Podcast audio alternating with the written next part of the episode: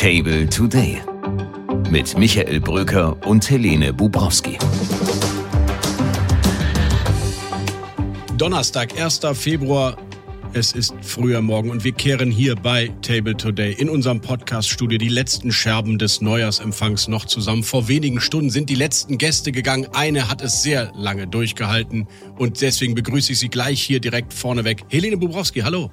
Mit Kopfschmerzen heute. Hallo Michael. Wir hatten einen politischen Neujahrsempfang mit rund 500 Persönlichkeiten aus Politik, Wirtschaft und Gesellschaft. Darüber reden wir gleich vorab hier unser Programm für heute. Zu unserem Tischgespräch hat heute Helene Bubrowski den ehemaligen Bundesinnenminister, den ehemaligen Bundesverteidigungsminister und langjährigen Vertrauten von Angela Merkel, Thomas de Maizière, eingeladen. Es geht ihm um ein Herzensthema in diesem Gespräch, nämlich die Reformmüdigkeit im Land. Im Nachtisch reden wir über den umstrittensten, aber vielleicht auch geniehaftesten Unternehmer, der jemals in Brandenburg ein Werk gegründet hat. Tesla-Chef Elon Musk, der erstmals einen Chip in ein menschliches Gehirn implantiert hat. Und was das für eine gute Nachricht für uns alle sein kann, das sage ich Ihnen gleich. Jetzt geht es wie immer los mit dem Talk of the Town mit Helene Bubrowski.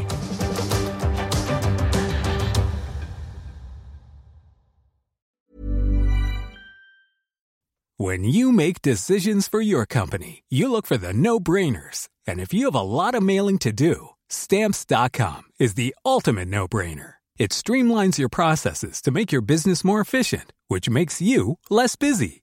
Mail checks, invoices, legal documents, and everything you need to keep your business running with stamps.com. Seamlessly connect with every major marketplace and shopping cart.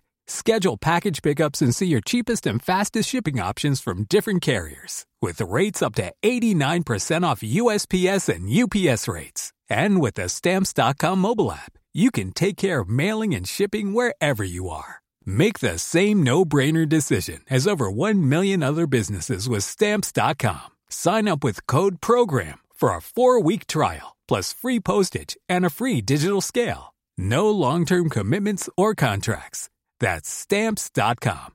Code Program. Talk of the Town ist für uns bei Table Today heute natürlich der Neujahrsempfang, den wir hier gestern Abend in unseren Räumlichkeiten in der Wöhlertstraße durchgeführt haben. Und ich kann Ihnen sagen, es war intensiv, es war spannend, es war anregend. Sieben Bundesminister, Dutzende Abgeordnete, hunderte Leute waren hier. Es war hochpolitisch, aber es war vor allem auch anständig. Und der Diskurs zwischen Opposition und Ampel war deutlich besser hier bei uns beim Neujahrsempfang als im Bundestag, oder Helene? Ja, genau, wobei ja gestern im Bundestag tatsächlich Stimmung war, muss man ja sagen. Olaf Scholz eine feurige Rede gehalten, die man von ihm so gar nicht kennt. Friedrich Merz vorher ordentlich ausgeteilt. Wenn Sie die Jacke unten falsch einknöpfen, dann diskutieren wir nicht mit Ihnen, wie groß denn der Knopf oben im letzten Loch sein sollte. Diese Diskussion führen wir mit Ihnen nicht. Ganz einfach dann, sagt Olaf Scholz. Wenn Sie dann mal kritisiert werden, dann sind Sie eine Mimose. Ich finde, wer ein, wer boxt, der soll kein Glaskin haben. Aber Sie haben ein ganz schönes Glaskin, Herr Merz. Hier am Abend war dann alles insofern, ich würde nicht sagen Friede, Freude, Eierkuchen, aber so ein Glas Wein, ein Glas Bier erleichtert die Dinge dann schon und man konnte in Teilen fast eine Ampelharmonie erahnen. Und da wir Sie immer teilhaben lassen bei all dem, was Helene und ich erleben, sagen wir Ihnen hier schon mal das Fazit. Die Ampel hat sich zusammengeschworen und will wirklich diese anderthalb Jahre noch durchregieren. Also machen Sie sich darauf gefasst. Das ist und bleibt die Regierung Ihres Herzens für die nächsten 15, 18 Monate. Und die Opposition scharrt sich um Friedrich Merz. Auch das war Thema bei uns. Und wir haben den ein oder anderen Gast dieses Neujahrsempfangs von der linken oder rechten Seite eingeladen, um mal kurz die aktuelle Stimmungslage hier für Sie, liebe Zuhörerinnen und Zuhörer, im Podcast-Studio zu hinterlassen. Unter anderem zu Gast. Wolfgang Kubicki, FDP. Herr Kubicki, wir treffen uns am Abend einer fulminanten Rede des Bundeskanzlers. Was war los mit ihm? Ja, zunächst war äh, entgegen aller Erwartungen emotional, aber die Rede selbst inhaltlich war eine schlechte Aschermittwochsrede. Ah, was hat Ihnen gefehlt? Ja, Perspektiven für die Menschen in diesem Land. Also nur den Oppositionsführer zu beschimpfen, ist noch keine wirkliche Politik. Aber Sie sind doch eigentlich immer für den Schlagabtausch zu haben, oder nicht? Ja, Schlagabtausch in der Sache, aber nicht Schlagabtausch durch Unterstellungen und durch, äh, durch reine Emotionen. Wir haben in diesem Land Sorgen und Nöte von vielen Menschen, die keine Planungssicherheit mehr haben, die nicht wissen, wie sie Existenz äh, gewährleisten können. Es geht um Gastronomen, es geht um äh, Handwerker, es geht um Bauern, es geht um viele Selbstständige und die Antwort ist einfach nur heute im Deutschen Bundestag, wir beschimpfen uns gegenseitig. Das hilft den Menschen draußen nicht weiter. Das heißt, er ist nicht mehr Ihr Kanzler? Ja, doch, ist ja noch mein Kanzler. Ich bin noch Mitglied der, der regierungstragenden Fraktion FDP. Äh, aber wenn wir uns nicht langsam zusammenreißen bei den Meinungsumfragedaten, die wir alle haben, SPD bei 14 Prozent, Grünen bei 14, 13 Prozent, wir bei unter 5, dann wird es keine Fortsetzung dieser Ampelkoalition geben. Und wir haben nicht mehr. Wünschen Sie sich das denn? Und wir haben nicht mehr sehr viel Zeit. Momentan sehe ich keine wirkliche Alternative, weil die Union sich noch nicht richtig sortiert hat. Karl Lauterbach, SPD. Heute im Bundestag war ja ein Schlagabtausch zu beobachten zwischen dem Bundeskanzler und Oppositionsführer. Durchaus aufgeheizte Stimmung. Wie nehmen Sie die Stimmung hier wahr? Ist jetzt Harmonie eingezogen? Nein, überhaupt nicht. Also hier ist die Stimmung besser, als sie heute im Bundestag gewesen ist. Aber hier ist auch viel Opposition und die Opposition scheint hier wacher zu sein als heute Morgen im Bundestag. Von daher äh, wir kommen auch heute Abend hier nicht zusammen. So viel Wein kann hier nicht gereicht werden. Und kommt denn die Ampel hier heute Abend zusammen? Gibt es eine neue Ampelharmonie? Die Ampelharmonie ist ja legendär. Manchmal sieht man sie nicht. Sie ist also nicht immer an der Oberfläche. Aber wir sind ja heute in voller Stärke hier. Wir sind also stark aufgelaufen und ähm, wir harmonieren im Privaten wie im Kabinett. Jetzt hat ja Olaf Scholz heute wirklich eine feurige Rede gehalten. So kannte man den Kanzler gar nicht. Sie sind Arzt, Herr Lauterbach. Was haben Sie ihm gegeben?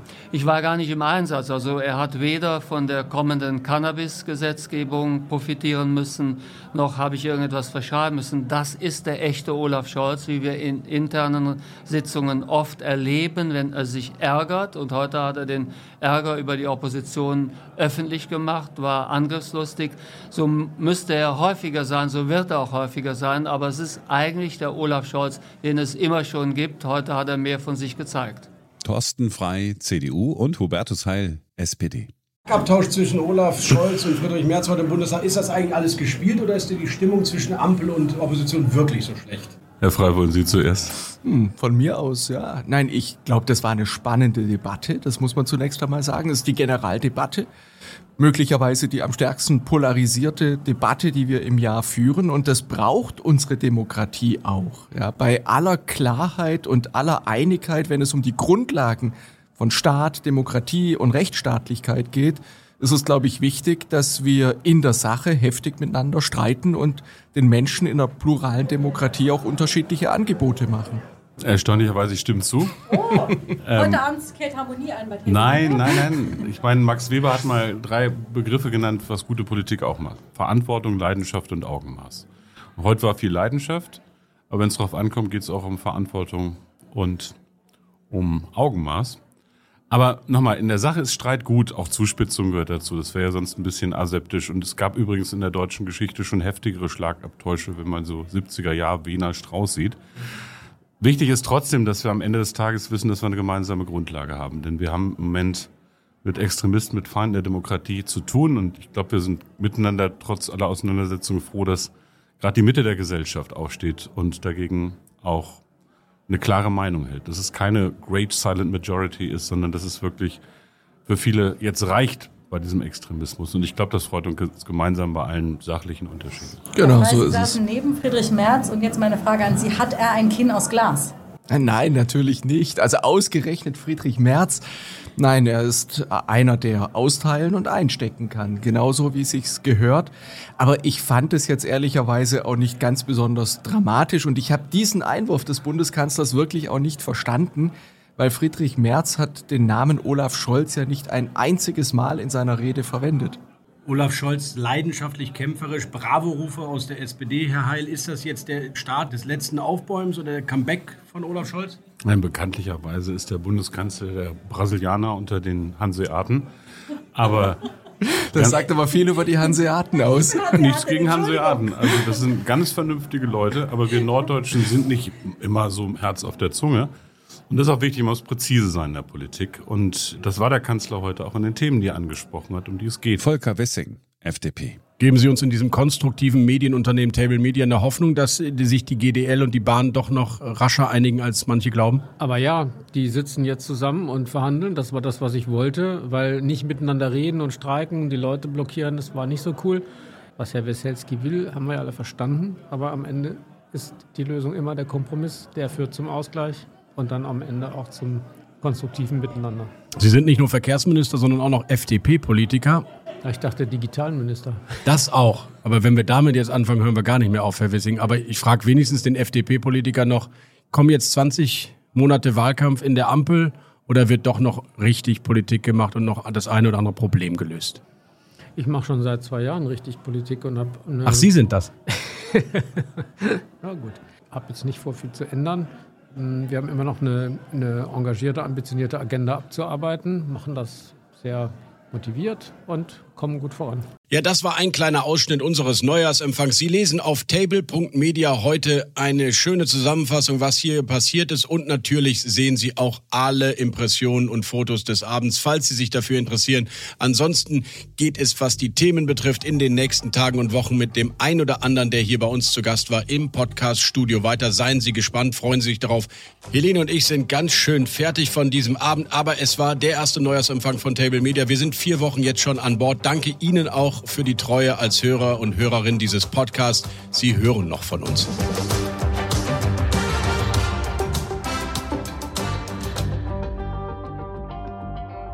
So, lieber Michael, und jetzt übernehme ich wieder und begrüße sehr herzlich am Tisch unseren heutigen Gast bei Table Today, Thomas de Maizière. Herr de Maizière, man muss ihn eigentlich gar nicht vorstellen. Er ist ehemaliger CDU-Politiker, jetzt Vorsitzender der Telekom Stiftung. Zwölf Jahre lang war er Bundesminister unter Angela Merkel. Und seit sage und schreibe 50 Jahren ist er in der Politik. Damals hat er angefangen als 20-Jähriger im RCDS, war dann in den neuen Bundesländern Staatssekretär und Landesminister und hat die Geschicke dieser Republik in verschiedener Hinsicht mitgeprägt.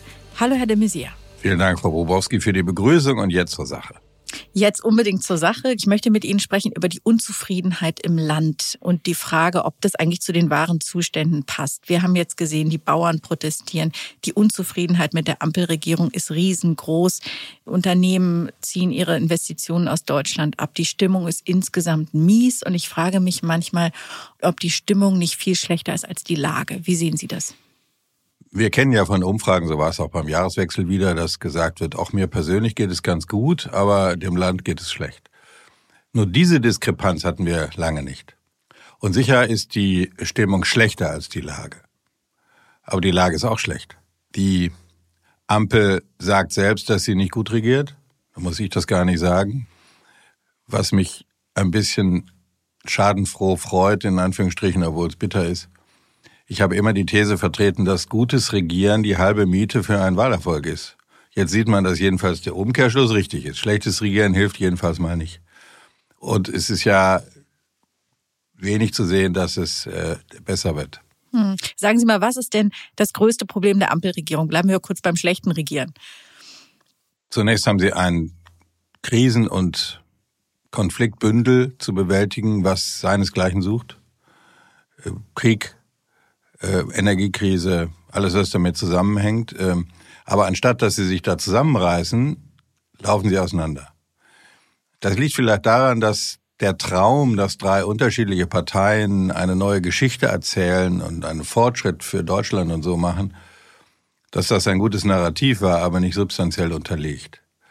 Dann fehlt es an Disziplin, eigentlich aller Beteiligten. Es gibt auch zu viele Erwartungen daran, was Politik überhaupt lösen kann. Da wollte ich gerade mal einsetzen. Erwartung an Politik. Ist das nicht völlig übersteigert mittlerweile die Erwartungshaltung, was Leute alles einfordern, so dass man zu dem Schluss kommen kann, ist es in Deutschland fast nicht möglich, überhaupt irgendwas zu ändern. Jedenfalls dann nicht, wenn es mit einer Kürzung einhergeht. Es fängt ja im Kleinen an. Wenn in meinem Wahlkreis mir Erzieherinnen gesagt haben, dass Eltern sagen, ja, Wissen Sie, also Schnürsenkel zumachen und Knöpfe zumachen bei einer Jacke, das könnten Sie eigentlich machen.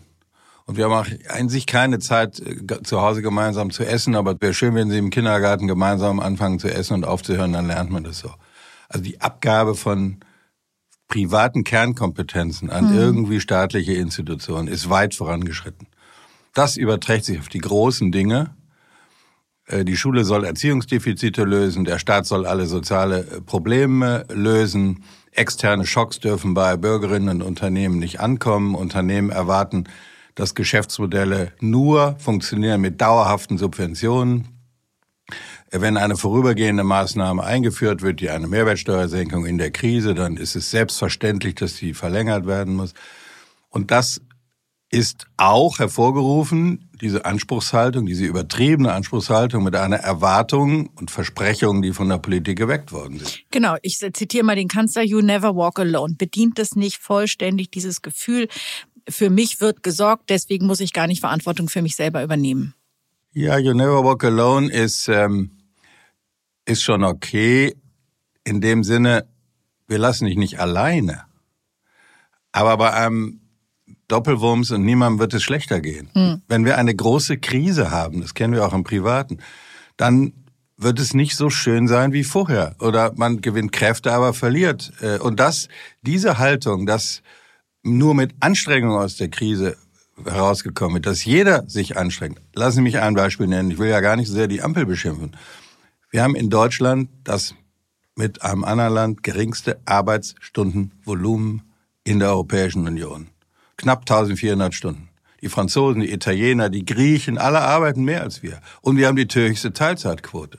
Das heißt, zu glauben, dass man Fachkräftemangel löst, dadurch, dass die Politik irgendwelche Menschen aus aller Herren Länder irgendwie durch ein Zuwanderungsgesetz herbeiführt, das, wir brauchen Zuwanderung, aber es muss man bei einem selber anfangen. Mhm. Und wenn die Regierung ähm, jetzt Geld einspart. Hätte ich mir auch gewünscht, dass sie gesagt hat, und wir fangen bei uns an, jetzt nicht bei den Gehältern der Minister, das ist Symbolpolitik, aber Stellenabbau in den Ministerien, Beauftragtenabbau und so. Selbst wenn das nicht so viel Geld bringt, das Zeichen, jeder muss einen Beitrag leisten und ich erwarte erst erstes was von mir und nicht von anderen. Mhm. Das braucht das Land. Woher kommt denn diese Bräsigkeit? Vieles wäre ja möglich. Also zum Beispiel Bürokratieabbau und andere Dinge, die Sie übrigens schon vor einem knappen Jahr in, in einem Vorschlag zu einer großen Staatsreform vorgeschlagen haben, der leider, so muss man sagen, ziemlich verpufft ist, was auch daran liegt, dass sich niemand dran macht. Wie erklären Sie sich das, dass obwohl die Menschen sich so sehr beschweren und beklagen, über die Verhältnisse im Land am Ende niemand vorangeht und die Dinge anfängt. Wohlstand führt zur Bequemlichkeit. Keine das geht Frage. uns noch zu gut. Das kann man im Sport sehen. Äh, wenn man sehr erfolgreiche Leistungssportler in allen Sportarten, insbesondere im Fußball, sind deswegen erfolgreich, weil sie über den Fußball mit ganz viel Anstrengung einen Sozialaufstieg schaffen, auch einen äh, ökonomischen Aufstieg.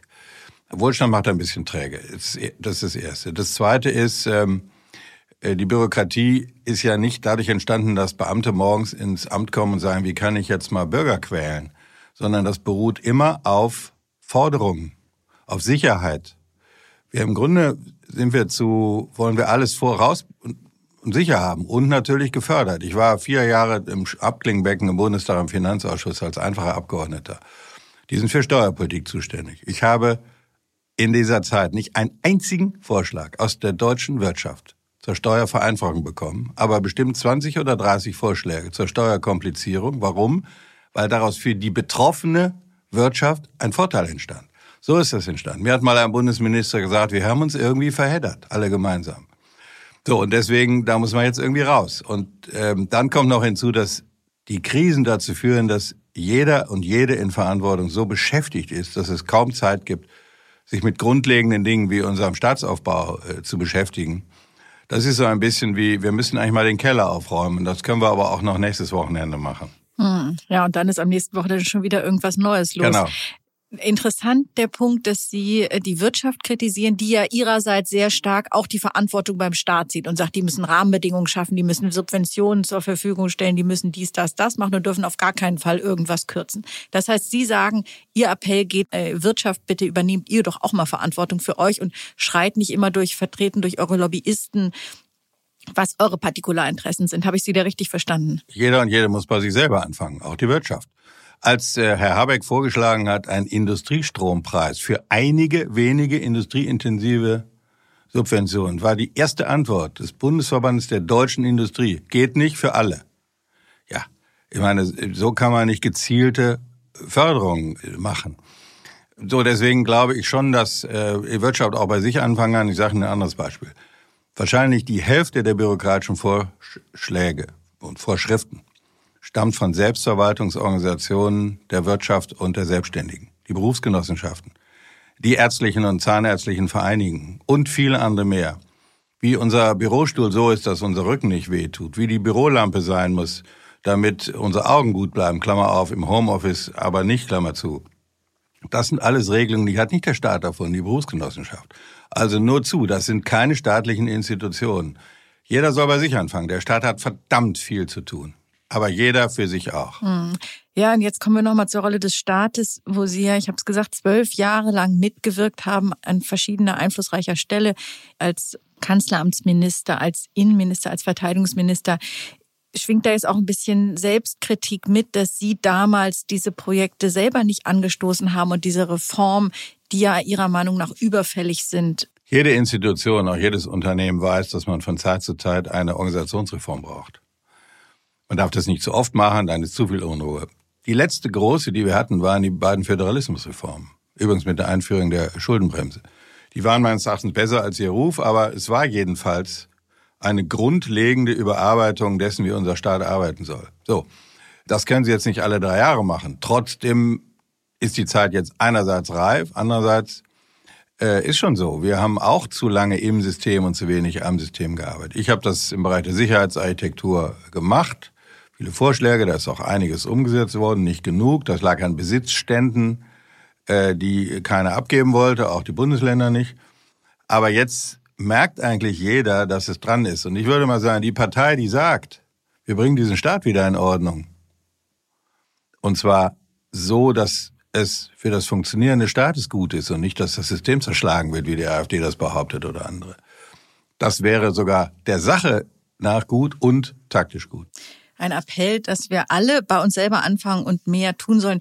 Hätte mir sehr eine letzte Frage noch an Sie. Sie haben die Ampel scharf kritisiert.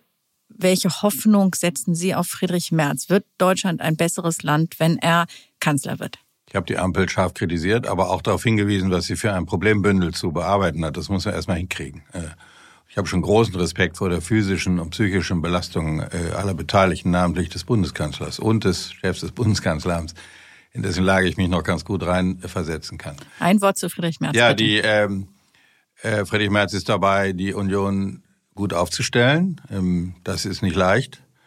Wir haben 16 Jahre regiert. Ähm, der Vorwurf, ihr hättet alles früher besser machen können, klebt noch eine Weile.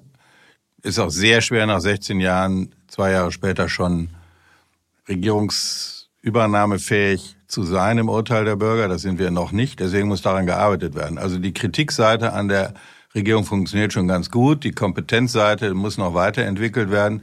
Muss es jetzt aber auch. Ist er der richtige Kandidat?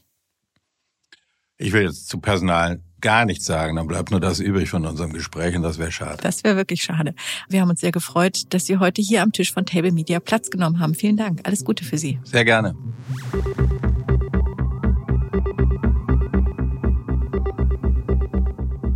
Zum Nachtisch serviere ich Ihnen jetzt einen Mann, der durchaus umstritten ist. Mancher hält ihn für einen verrückten, rechtskonservativen Trump-Unterstützer. Andere halten ihn für das unternehmerische Genie auf der Welt. Elon Musk, von ihm ist natürlich die Rede und sein Startup-Unternehmen Neuralink hat jetzt was Bahnbrechendes gemacht, nämlich erstmals in der Geschichte der Menschheit einem Patienten ein Gehirnimplantat eingesetzt. Erste Ergebnisse zu dieser neuronalen Aktivität seien sehr vielversprechend, sagen die Experten und sagt sogar die US-Arzneimittelbehörde FDA. Also da ist was wissenschaftlich Relevantes entstanden unter der Fittiche von Elon Musk.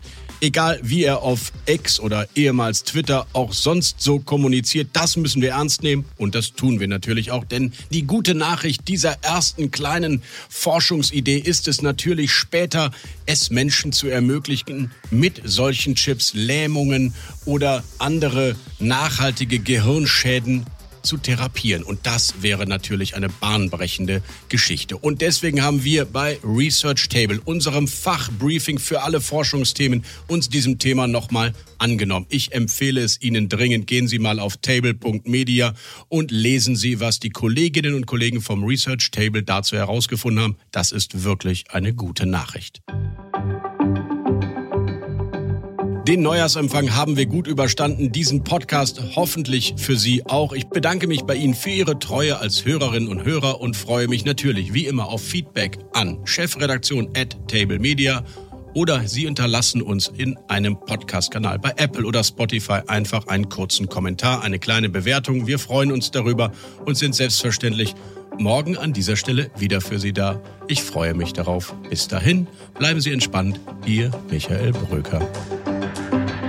Table Today mit Michael Bröker und Helene Bubrowski.